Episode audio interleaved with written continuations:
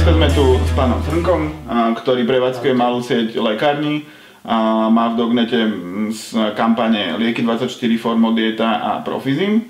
A dneska sa budeme rozprávať o propagácii výživových doplnkov, liekov a všetko s tým cieľom, aby sme publisherom vysvetlili, ako to majú robiť a na pár vecí ich upozorniť, čo by vlastne nemali robiť, aby sa vyhli nejakým problémom, lebo ten segment liekov, výživových doplnkov a všetkých týchto vecí, segment je dosť ťažký, hlavne na tie právne veci. Takže uh, vy máte aktuálne u nás tie, tri kampane. Uh, aké sú základné body, ktorý, ktorým by sa mali tí publisheri držať? V podstate ponúkame na predaj cez Lieky24 alebo už Profizium Formuline lieky, výživové doplnky, zdravotnícke pomôcky, dietetické potraviny, kojeneckú výživu. No a v podstate legislatívne sú dosť obmedz- oklieštené všetky tie segmenty, čo sa týka hlavne reklamy a propagácie. Mm-hmm. A veľmi dôležitým faktom je pri nejakej reklame, že nemôžeme porovnávať lieky a výživové doplnky. Mm-hmm. V, v žiadnom svetle, či negatívne alebo pozitívne porovnanie, pretože E, výživové doplnky nedosahujú nikdy kvalitu liekov a nedosahovať nebudú. E, v podstate by výživovým doplnkom sa nemali prisudzovať nejaké schopnosti liečiť, uzdravovať, nejaká schopnosť prevencie choroby, akéhokoľvek ovplyvnenia, ovplyvnenia zdravia. A jedno, či to bude vlastne na e-shope, alebo iba na nejakej stránke, ktorá vlastne nebude ani len odkazovať na e-shop, alebo na nejakú možnosť kúpiť toho výživového doplnku. A takisto špecifický segment uh, sú kojenecké mlieka, kde treba tiež uh, kopec upozornení mm-hmm. vlastne zadávať, ale k tomu sa dostaneme neskôr. Jednoducho základom celej tej, tej reklamy je, aby sa neporovnávali výživové doplnky s liekmi, pretože je to protizákonné. Mm-hmm. Výživovým doplnkom sa vlastne dá prisudzovať len taká miera ovplyvnenia zdravia, ako povolujú regulácie Európskej únie, a to sú vlastne tie výživové tvrdenia. Mm-hmm. Poviem príklad, napríklad e, vitamín C prispieva k správnemu fungovaniu imunitného systému. Mm-hmm. Aj ten vitamín C musí byť v nejakej dávke prítomný mm-hmm. v konkrétnom výživovom doplnku. A my môžeme napríklad na ten výživový doplnok alebo pri jeho propagácii uviezť len toto tvrdenie. Nemôžeme tam napísať, že ten konkrétny výživový doplnok vám pomôže s imunitným systémom alebo vám pomô- mm. alebo posilní imunitný systém. Jednoducho môžeme napísať len toto. A v podstate, ak by sa napísal, zoberieme si príklad ten profizim, mm-hmm. že napíšeme profizim pomáha k správnemu fungovaniu imunitného systému, mm-hmm. tak potom by bolo vhodné, aby bolo pod tým uvedené, že profizim obsahuje vitamín C, ktorý pomáha správnemu fungovaniu imunitného systému. Mm-hmm. Takto by to malo byť legislatívne správne a vlastne nenapadnutelné. Mm-hmm. Čiže tam sa rieši hlavne to, aby neboli tie lieky a výživové doplnky porovnávané. A zoberme si príklad, že by bola nejaká prezentačná stránka jedného konkrétneho výživového doplnku, tak vy ste spomínali pred rozhovorom teda, že čerpať informácie by mohli ísť z projektu, ktorý sa volá ADC číselník.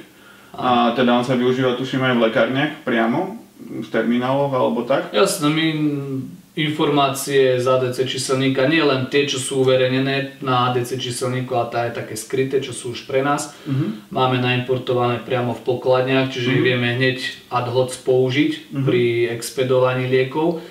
Je to fakt stránka na veľmi vysokej odbornej úrovni. Uh-huh. Garantom je doktor Stanko, vlastne je tu myslím jeho celý projekt Čiže tam veľmi vysoká odbornosť, je to zastrešené aj pod slekom. Doktor Stanko má aj veľa pripomienok k ministerstvu, čiže je taký mm-hmm. dosť veľký odborník eh, na Slovensku. Mm-hmm.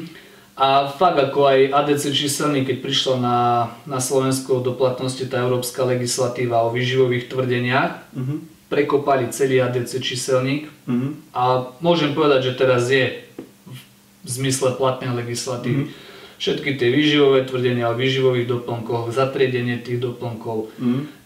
My v podstate náš e nemôžem povedať, že čerpáme od nich alebo že ťaháme tie informácie, lebo my chceme byť taký unikátny, čiže tie Mhm. texty si kvázi snažíme sa robiť sami, Mhm. Ale vždy si tie informácie overujeme nielen u výrobcu, pretože výrobca môže Mhm. zaviesť, nemusí, hej, ale snažíme sa aj vad- kontrol- konfrontovať ich s ADC číselníkom, Mhm. pretože celá tá smernica je strašne dlhá, keby som mal stále hľadať nejaké výživé tvrdenie, tak to by Jasné. sme nahrali pár produktov. Hej, hej. Čiže odporúčate pri tvorbe nejakých webov, ktoré budú riešiť publisher alebo nejakých obsahov, a vychádzať priamo z ADC číselníku. Teda buď keď budú oni písať ten článok, alebo nejaký copywriter, tak pozri sa, tu si to pozri, tu sú informácie, ktoré môžeš používať a tie používaj a vtedy to bude správne. Dá sa tak povedať, ako tých zdrojov je viacej, hej, z- primárnym zdrojom by mal byť stránka alebo teda ten produkt a stránka produktu, po prípade stránka výrobcu, ktorý by mal za to všetko zodpovedať, už do akej miery Mhm. to je vyslovene na ňom.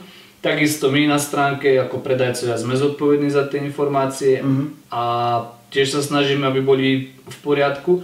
No ale aj ten, kto propaguje ten výrobok, tak by mal v podstate si nejak overiť všetky tie informácie. Bolo by to fajn, aby sa aj ten vlastník stránky, ktorá publisher teda nedostal do nejakých Hej, lebo ako teoreticky by tam mohol hroziť nejaký postih za nepravdivú reklamu, respektíve zavádzanie, zavádzanie návštevníka.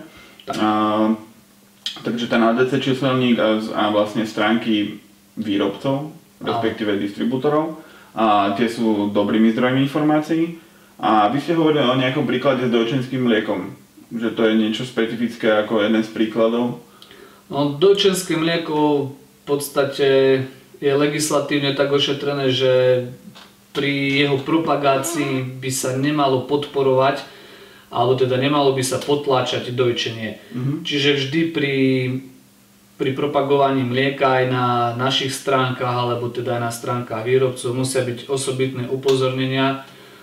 Poviem príklad, e, dojčenie je pre dieťa do 6 mesiacov nevyhnutné a najvhodnejším spôsobom, pričom dojčenie by malo pokračovať až do 2, rokov života dieťaťa. Takisto mlieko by malo byť len súčasťou e, pestrej, rozmanitej, vyváženej stravy dieťaťa. Mhm. E, Takisto sú potom upozornenia na jednotlivé mlieka od e, 6 mesiacov, od roka, že sa nemôžu dať menším deťom. Mhm. Čiže aj dosť sa dbá na to, aby vlastne to dieťa bolo chránené. Mhm. Trošku aj ten sociálny finančný aspekt, lebo však výrobcovia keď chcú, tak môžu tým marketingom trošku ovplyvniť nejakých ľudí, ale to, Mhm. to je ťažko na každom z nás. No a v neposlednom rade sa pri tých mliekach musí dať pozor, ktoré mlieko na špeciálne medicínske účely, to sú také mlieka hypoalergéne napríklad. Uh, Tam je ešte trošku prísnejšia legislatíva, mali, malo by tam byť ešte upozornenie, že len na doporučenie lekára alebo farmaceuta. Ešte veľmi dôležitým aspektom u týchto mliek je, že mlieka do 6. veku, do 6. mesiaca veku dieťaťa sa nemôžu promovať formou nejakých zľav alebo rabatových akcií. Mhm. Čiže my nemôžeme dať na také mlieko zľavu, Mhm. ani nejakú rabatovú akciu, že napríklad 5 plus 1, to je, to je úplne zakázané. Mhm. Čiže každý výrobca sa aj toho, keď ideme do nejakých projektov na e-shope, tak to je jedna z primárnych podmienok, aby sa tie mlieka jednotkové tzv. nedávali do takýchto akcií, ani sa nedávajú. Čiže by sme aj odporúčali napríklad v tomto jednom príklade tým publisherom, aby to nehrotili nejakým spôsobom tú, tú komunikáciu, ale aby zachovali ako keby celú ideu komunikácie, ktorá je napríklad na e-shope alebo na, na stránke distribútora, aby teraz nehovorili, že kúpte si to mlieko. No nejak tak ako jemne. Jasné. Uh, tak uh, to by, bolo, bol- to by bol ten pohľad uh, farmaceutický a ešte by sme možno že mohli spomenúť to, že uh, v rámci odkazovania cez afil linky uh, sa teoreticky môže jednať o skrytú formu reklamy.